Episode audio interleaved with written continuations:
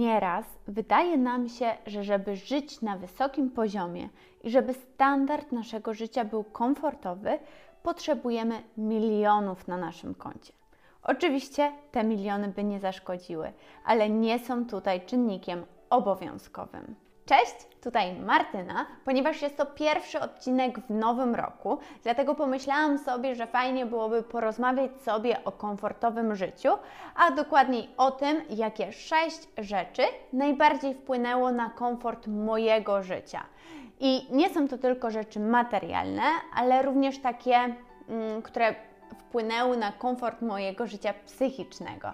Myślę, że jest to bardzo ciekawy temat, bo nieraz wydaje nam się, że potrzebujemy naprawdę wiele do tego, żeby nasze życie było takie mm, fajne, żebyśmy byli z niego zadowoleni, czuli się w nim komfortowo. A okazuje się, że tak naprawdę nie jest to wcale aż tak trudne do, do spełnienia. Więc nie przedłużając, przejdźmy do pierwszej rzeczy, a pierwszą rzeczą jest posiadanie psa. Ja tak naprawdę od, odkąd pamiętam, zawsze w moim życiu był pies. Gdy się urodziłam, w moim domu rodzinnym był pies i potem przez całe dzieciństwo ten pies się przewijał.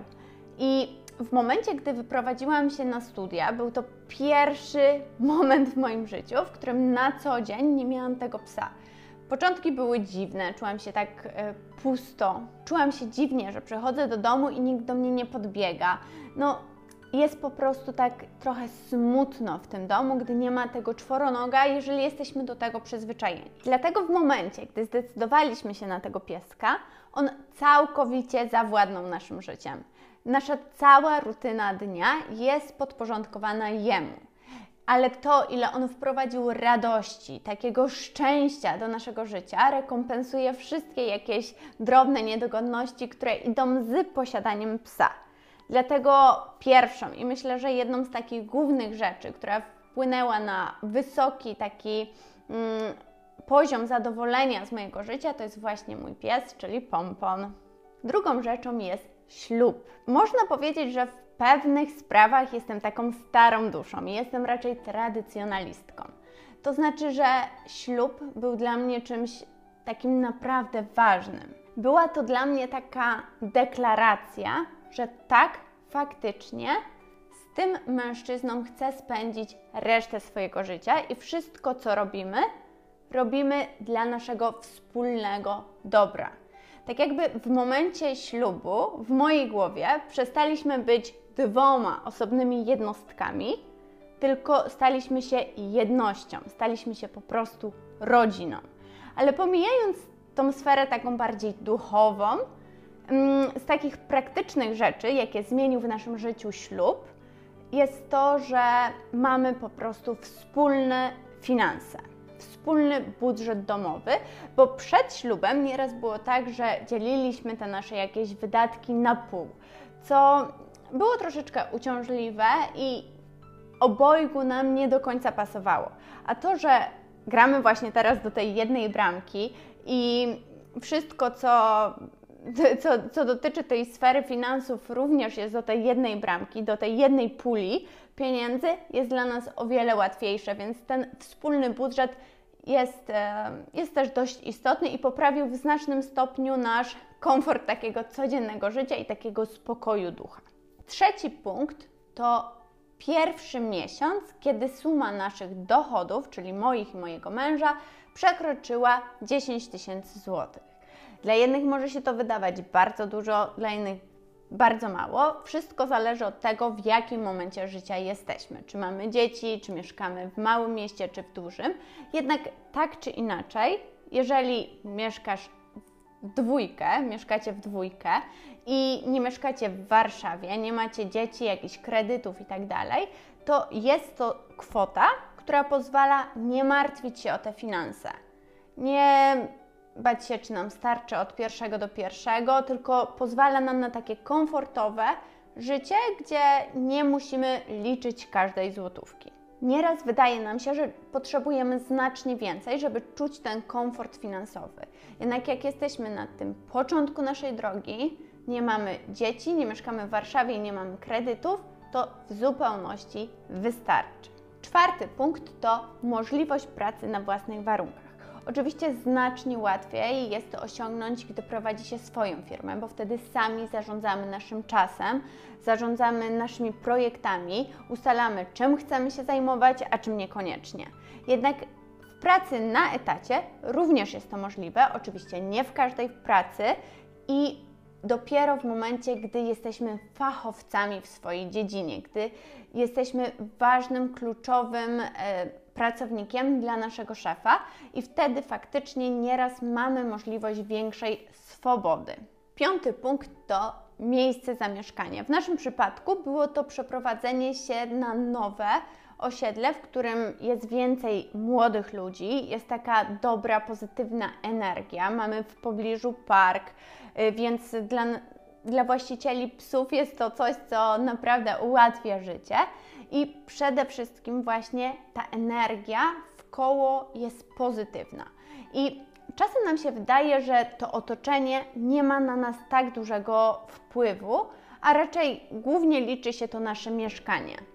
Jednak w dużej mierze pokazał nam to nasz pies, że nie tylko to mieszkanie jest istotne. W naszym poprzednim mieszkaniu, które było na starym osiedlu, gdzie ta energia faktycznie nie była taka dobra, była czasem taka toksyczna, trochę depresyjna, nie zawsze chciało się tam działać. No nie było to mm, takie bardzo przyjemne otoczenie i nasz pies w tamtym mieszkaniu e, nie lubiał przebywać. Zdecydowanie nie lubiał zostawać sam w domu, a jak już zostawał, to leżał na e, wycieraczce i po prostu na nas czekał. Z kolei, gdy wychodziliśmy wieczorem na spacer, on nie czuł się tam bezpiecznie. Miał podkulony ogon i najpierw musiał rozejrzeć się w koło osiedla, czy może wyjść z klatki. Nie było tak, że od razu, wiecie, wybiegał z klatki i, i się cieszył i był radosny, tylko było to dla niego coś e, takiego niekomfortowego. Z kolei tutaj nie ma kompletnie żadnego problemu z zostawaniem sam w domu kładzie się po prostu na łóżko, patrzy sobie na nas, jak wychodzimy i nie ma tutaj żadnego problemu. E, jeżeli chodzi o spacery, to samo. Czuje się tu po prostu bezpiecznie, komfortowo i widać, że mu to mieszkanie odpowiada. Zresztą więcej na temat tego, jak duży wpływ na, na nasze samopoczucie ma miejsce naszego zamieszkania, mówiłam Wam w filmiku e, właśnie o tej tematyce i link do niego wyświetli Wam się w prawym górnym rogu. Oczywiście poza osiedlem bardzo duży wpływ na komfort naszego życia ma nasze mieszkanie, a dokładniej mówiąc jego układ. O wiele lepszy komfort życia jest w mieszkaniu, gdzie mamy wydzielone strefy. Zwłaszcza dotyczy się to y, takiego mieszkania, w którym również pracujemy, więc jeżeli pracujemy z domu, tak jak my pracujemy z domu, jest to dla nas naprawdę bardzo ważne, żeby mieć wydzieloną osobną strefę pracy, w której pracujemy i wiecie, możemy zamknąć drzwi i kończymy tą pracę. Mamy osobną strefę spania, gdzie nie mamy żadnych przedmiotów elektronicznych, i generalnie jest to miejsce, w którym śpimy i mamy osobną strefę relaksu, w której e, wypoczywamy. Szósty punkt to zadbanie o środowisko pracy. Jeżeli nasza praca głównie opiera się na pracy przed komputerem, bardzo ważne jest to, żebyśmy zadbali o to, żeby nasz sprzęt się nie zacinał, żeby chodził szybko, sprawnie i dzięki temu znacznie szybciej możemy robić to, co mamy do zrobienia. Ta sama kwestia tyczy się internetu. Jeżeli mamy szybki internet, to również to, co robimy, będzie zrobione szybciej, nie będziemy się denerwować, więc te kwestie, które właśnie dotyczą e, tej naszej pracy, muszą być zaspokojone i dzięki temu robimy to szybciej to było moje sześć rzeczy, które w największym stopniu poprawiły mój komfort życia. Jestem przekonana, że z biegiem lat ta lista będzie się powiększać. Jednak to jest taka baza. Jestem bardzo ciekawa, jaka jest Wasza lista rzeczy, która w największym stopniu wpłynęła na Wasz komfort życia. Napiszcie o tym koniecznie w komentarzu, z chęcią sobie o tym poczytam.